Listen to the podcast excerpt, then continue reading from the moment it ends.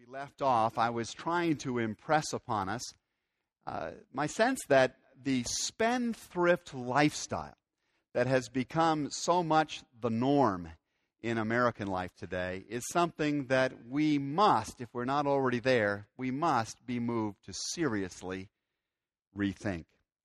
As the Bible repeatedly warns us, consumer debt and the manic pattern of, of acquisition and often discontentment that leads up to consumer debt, this kind of indebtedness doesn't just make poor financial sense. It actually robs us of the freedom and the joy that is what God wants for us and for those uh, we love in this world. I confessed to you in my comments last week how much ex- personal experience I'd had with the, the pain and the pressure and the turmoil that gets created by financial indebtedness. It can be devastatingly hard on our emotional state, our mental state, our relational state as we try and deal with the intensity of the pressures that uh, financial woes create for us. And not only does that become a problem, but enslaved to our, incredit- our creditors, we very rarely have the, the margin or the capacity to actually do the savings work we need to in order to live within an unpredictable world, in order to be ready to face uh, the inevitable storms, the uh, sudden catastrophes that can strike us. We need to have uh, gotten enough out of debt so that we can be saving and be ready for those particular moments. Obviously, just as we need to be prayerful and careful as stewards when it comes to the subject of our spending, we also need to be very thoughtful when it comes to the subject of our savings. And I want to think a little bit about how we're going to do that today as we reflect on God's Word. Jesus tells this, this wonderful story in Luke chapter twelve. You'll find it at verse sixteen, and it really bears on this subject. So listen as I, as I read it. A certain rich man's ground produced a good crop, Jesus says. And he thought to himself, "What shall I do? I have no place to store my crops." And then he said, "This is what I'll do. I'll tear down my barns and build bigger ones. And there I will store all my grain and my goods. And I will say to myself, you have plenty of good things laid up for many years. Take life easy. Eat, drink, and be merry." Now, up to this particular point in the parable, this man who's at the center of this story appears to be extremely wise. Through some combination of hard work or intelligence or blessed fortune, this is a man who's reached a state in life that a lot of us would like to get to. He's at a place in life where he is losing no sleep over his creditors, over his indebtedness. Uh, this man has got no anxiety at all about what he will do if the creek suddenly rises. He's going to be ready to handle it based on his savings. And that, instead, the, the biggest question in this man's life at this moment is, where am I actually going to put all of these re- resources that I've, I've managed to accrue and save up? And he says, I know. I know what I'm going to do. I'm going to build a bigger barn to house all of this hay. Then I'm going to be able to put my feet up. I'm going to sit on the porch swing. I'm going to pop a cork. I'm going to enjoy the munchies. I'm going to look out at this wonderful life I've built for myself, and I'm going to say, now, man, this is really living. This is really living. In many ways, this is the vision of success that is regularly peddled to us in our world, isn't it? I mean, you watch the financial planning commercials. You read the, the you see the pictures in the magazines of uh, from one of the, the important financial planning agencies, and they're picturing somebody, in effect, doing what this man is now doing: eating, drinking, and being merry. This is this is the goal uh, of of life in so many ways. Uh, it's an apparently good goal. In fact, in many ways, it is a good goal, except for one minor issue that Jesus goes on to point out in a very uh, sharp way here. But God said to the rich man, says Jesus, "You fool, you fool." And biblically speaking, that term, you fool, fool, is somebody who is living out of step with reality. That's what a biblical fool is. Somebody who is, they may be intelligent, but they're living out of step with ultimate reality. You fool, this very night, your life will be demanded from you. And then who will get what you've prepared for yourself? Nestled amidst the rolling hills of Los Angeles, there is a cemetery called Forest Lawn. You might want to put it on your next tourist plan. Uh, because if you go there, you will be absolutely entertained by the lavish graves and the crypts that you'll find there. You'll have no trouble understanding at all why the locals call it Disneyland for the dead. One particularly enterprising resident had himself arranged to be buried sitting upright in his Cadillac. They lowered the whole Cadillac into the hole. He was sitting upright in it. They glued a cigar in his mouth.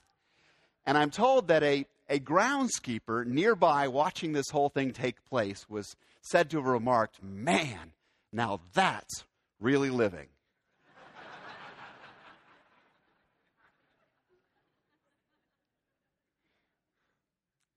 It really is interesting, isn't it, how people define what it means to be really living. Uh, you know, some people today still believe that, you know, the goal of really living is to die with the most toys. He who dies with the most toys wins, right?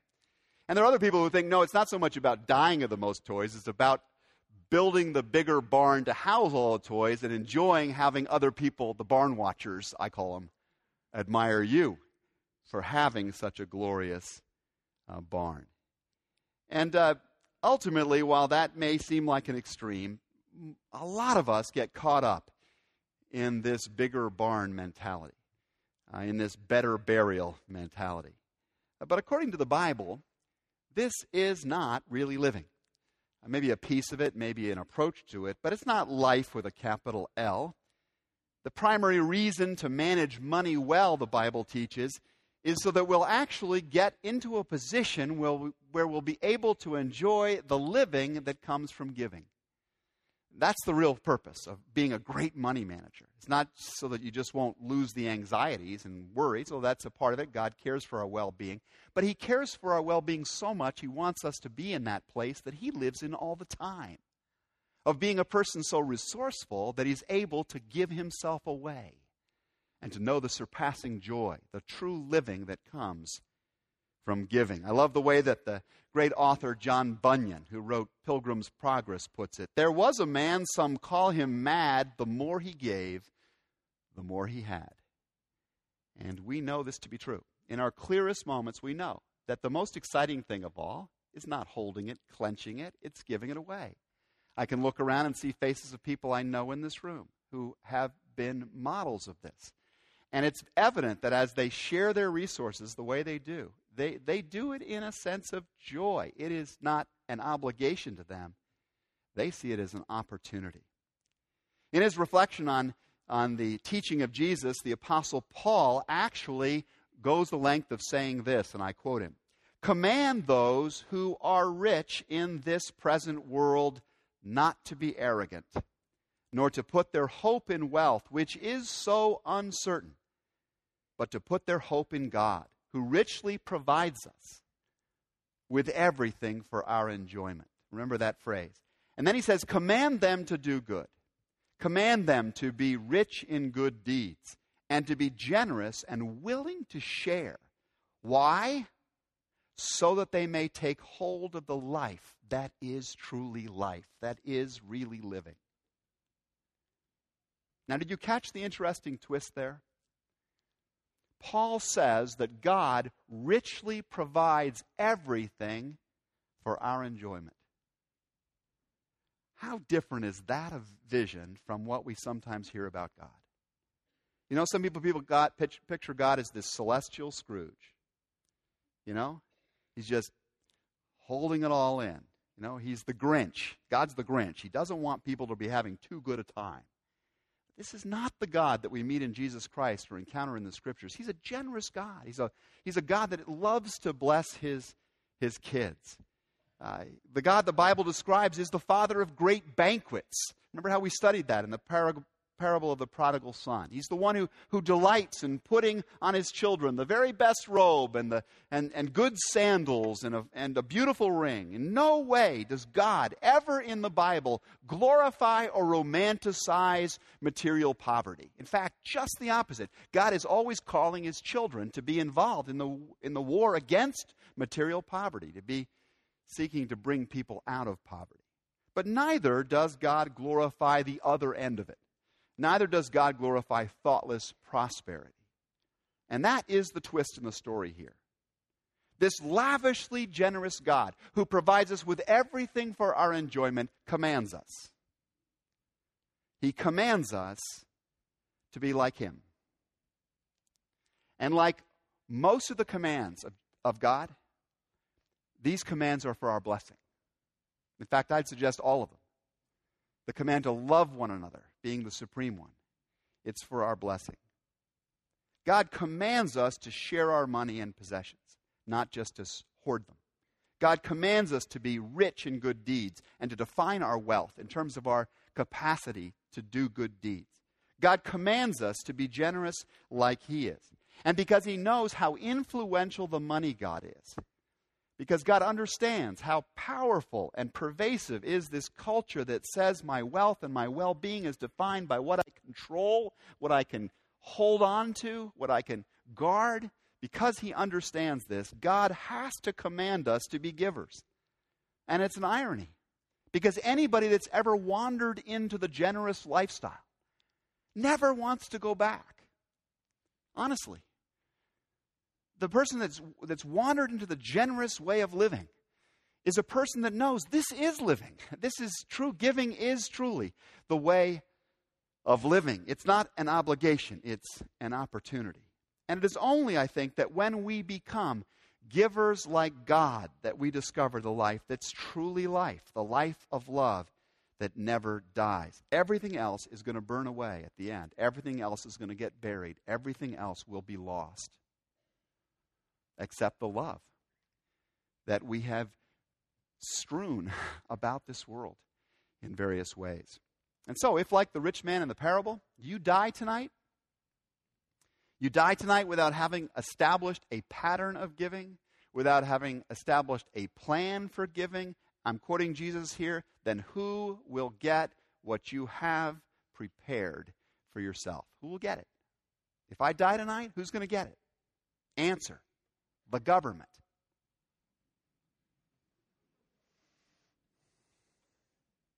The grave. The rust or the recycler is going to get what I've prepared for myself if I haven't prepared better, if I haven't established a better pattern and plan. So that's why I want to get very practical with you today about the subject of giving, if you permit me to. And I, and I, um, I want to get as personal as I did last week, uh, you know, as confessional as I was last week, and hopefully offer some help here. I want you to, to think that maybe, just imagine that you and I have gotten ourselves to the point where we actually have material resources that do not belong to a credit agency. Some of us are there already. But we're at this place. We've gotten enough control of our spending patterns and of our saving patterns that we now have a greater capacity to invest in something beyond the emergency fund and uh, getting out of debt. Uh, and this is not a wild supposition that we could get to that particular place if we're not already there. And I'll tell you why. Here's some interesting statistics. While annual contributions to charities have declined fifty percent over the last twenty years, in the last twenty years, contr- uh, charitable giving has dropped by fifty percent. During that same period of time, household income has more than tripled in America. We comprise two point five percent, two point five percent of the world's population. We own forty percent of its wealth. We spend over forty billion dollars on pets. I've got one. I plead guilty. If Christmas is in trouble, she's going to get my attention, you know. forty billion dollars goes to our pets. We spend over sixty billion dollars on weight loss products. Between now and two thousand seventeen, the baby boom generation, of which I'm a part, will pass along seventeen trillion dollars to somebody. We're concerned about the national debt appropriately. It is chicken feed compared to the resources we just in the baby boomer generation have in our hands to pass along to somebody. seventeen trillion dollars. Now, just suppose that someplace along in there, we're going to have the capacity to give something away to other people. Here's the question. Who gets it? Who gets it? What, what should we give our money to? What should we spend our money on? Well, if you take the Bible as your rule, then you will make priority investments, along with the other places you may be spending, you will make priority investments in three categories of people. In what order and what proportion you ought to invest in each of these categories, I am not going to try and tell you. I shouldn't. I, it would be presumptuous of me to try and tell you, because it depends on what sense of urgency, what sense of importance God lays upon your heart concerning each one of these particular categories we're going to talk about. But if you're a follower of Jesus, and therefore somebody who takes what the Scriptures say quite seriously, then you will be investing. You will be giving at a high priority level to, to these three categories. And here they are. The first is going to surprise you. You are commanded to give to your family. You are called to invest in your family. In all money matters, our decisions have to be prayerful and careful, and this is no exception. I am not called to give to my family all that they wish and want for. Okay? We have a GameCube, we have an Xbox, and we have a Wii. Does not mean we have to have a PlayStation three. Okay? And it's not just the kids. It's we adults, you know, we, we get to a point where we just, we've got great imaginations, and we can imagine there's lots more that we could have, and we could. If we've done our homework on the debts and the savings side, it leaves something else to, to, to, to spend. We could spend it there. We're not called to give to everything that we wish or want for. But I am certainly called as a father, and Amy as a mom, to, to try and give our family members, not just Uh, in our house, what they need. Howard Dayton writes this: in our culture, we're experiencing a tragic breakdown in this area of sharing. Husbands have failed to provide for their wives or for the mother of their children, the deadbeat dad phenomenon, we call it. Parents have neglected their children. They, uh, they have neglected, or grown sons and daughters have often forsaken their elderly parents. And I might suggest that even sometimes there's capacity in one branch of the family to help another branch of the family, and we don't. And we don't. Such neglect, writes Dayton, is solemnly condemned in the Scriptures. The Apostle Paul says, and I quote, that if anyone does not provide for his relatives and especially for his immediate family, he has denied the faith and is worse than an unbeliever. If we're not paying attention to trying to provide for our family and make one of the sig- most significant investment priorities for us, caring for that family, the extended family, then we're denying the faith. Our families are our first church. Okay? They're the first place where the kingdom of God, His reign and rule, is meant to become manifest. And God's desire is to bless and to encourage and to strengthen His family. Uh, so, I hope that each of us is thinking about how our financial giving is, is resourcing, providing for our various family members. The second area of giving for Christians is very closely related to the first one. If I am a follower of Jesus, then I'm going to make it a priority to invest, to give to faith-based ministries. Why? Why? Well, for several reasons. How many of you get appeals for money from any place? How many of you are just too tired from the appeals to raise your hand? We get them all the time. I mean, it's just every day, more and more of them coming in the mail, through the internet, appeal, appeal, appeal. And these are so many of these are great, great worthy causes, right? And so we give. In our family, Amy and I give to a variety of these concerns. We give to our undergraduate colleges. We give to American veterans. We give to autism and breast cancer research. We give to a whole variety of very worthy causes. But we give considerably more to Christian ministries and to the local church than we give to those other causes. Uh, we, we invest probably seventy-five percent of our giving in Christian ministries in the local church versus the twenty-five percent that go out to these other very worthy causes. Why is that? Why do we do that? Uh, for two reasons. Now, the first, very, very personal. It's because missionaries, church workers, uh, Christian agencies, and institutions are our extended family.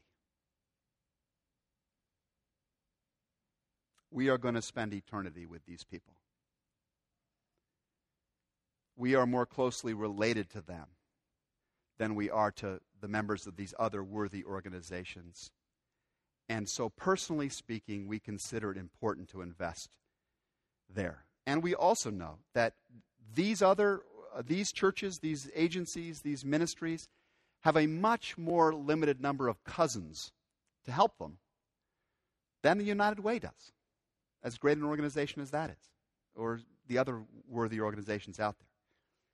The second reason that we invest with that kind of priority is very, very practical. It's the exact same mentality with which my wife invests more money in planting seeds and bulbs in the garden than she does in buying uh, cut flowers for the, for the table. It's the exact same mentality. It's because she knows that if she invests in the garden, she's going to have enough flowers over time, that she won't have to invest so much in cut flowers uh, as she might otherwise do. And, and in a very real sense, if you think about it, churches and Christian ministries are the seedbed out of which grows so much of the charitable work of our world. Both of the universities we went to were founded by Christian workers. Uh, both of the hospitals where our children were born were founded and are still being run by Christian ministries. The uh, nation that we live in grew out of the Christian church and missionary movement. And so it feels so much more strategic from a practical standpoint to invest a larger portion of our giving in Christian causes, because we know that if we invest strongly there, it's going to end up seeding leaders and vision and resources in all kinds of fields. You know, even the United Way will be blessed by the investment we make in the local church. Without strong Christian churches and ministries, however, we know that our kids are going to be living in a cut flower culture. Right? A cut flower culture. And eventually, over time, these the, the, this this rich seedbed that has been the Christian vision of life will will begin to, to go away.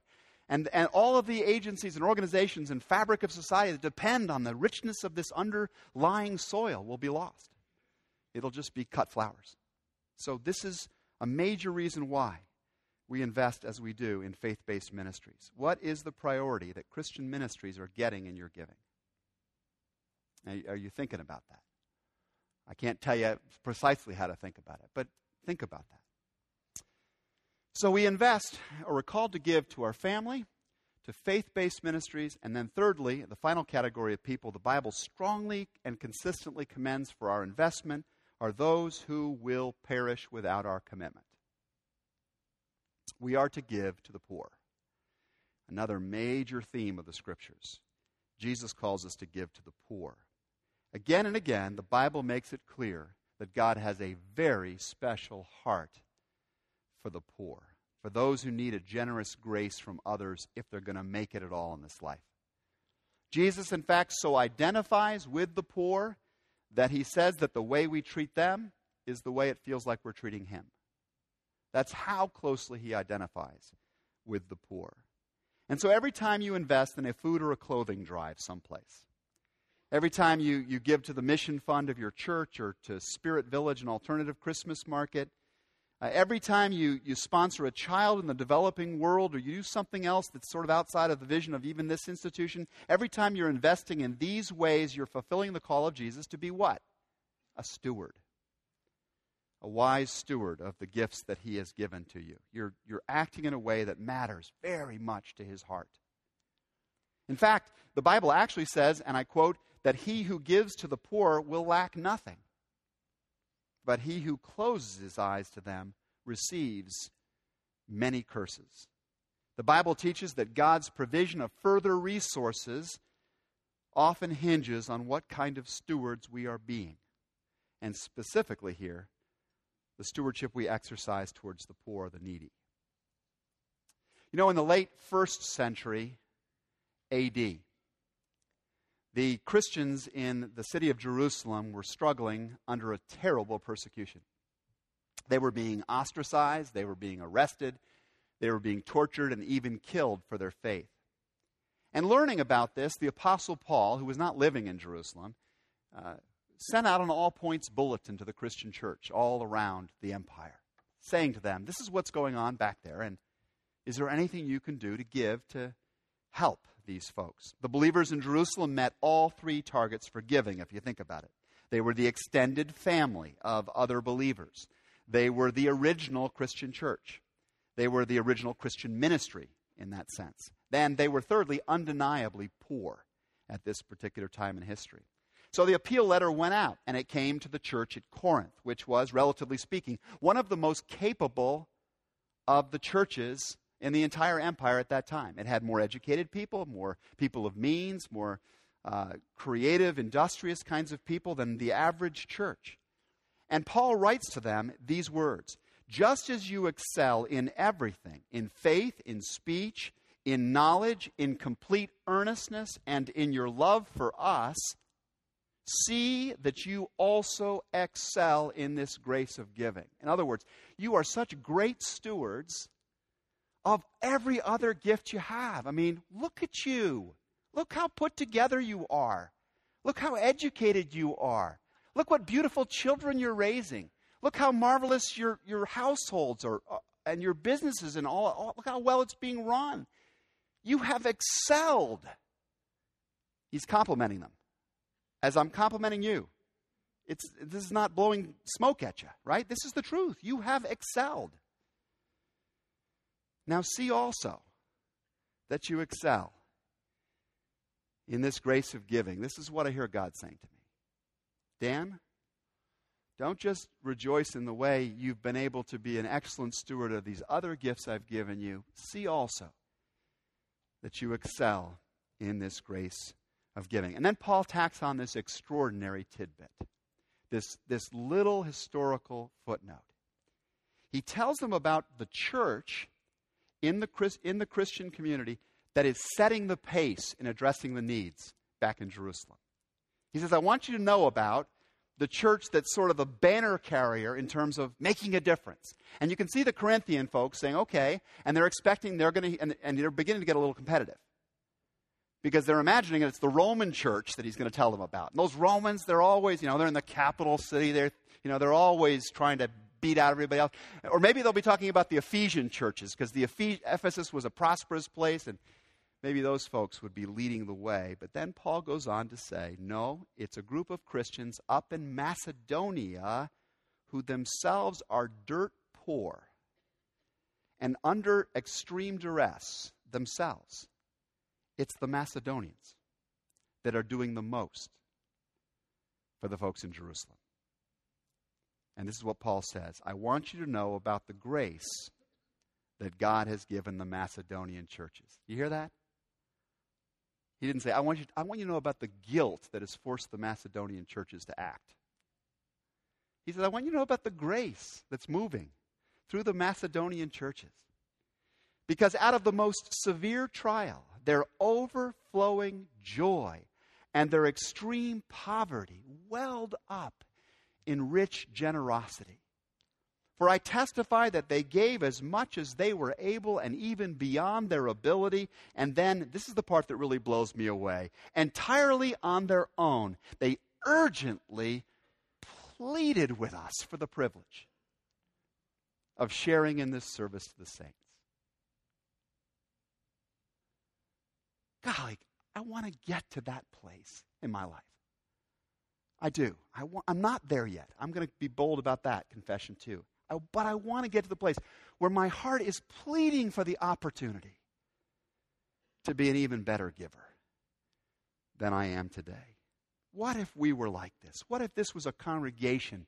What if all churches, what if the Christian community across America was filled with this kind of a passion to be as generous as God is? What if our hearts were so moved by the needs of our family, by the needs of Christian ministries, by the needs of the poor? What if we were so determined that we were not going to miss out on the overflowing joy that comes from the lifestyle of giving, that we were going to exercise this rich generosity? We were no longer going to build bigger and bigger barns to hold all our stuff, but we were going to manage, manage our money in a way that would expressly free up resources to be used in these creative ways. What if we actually pleaded for the privilege of sharing in this service to the saints?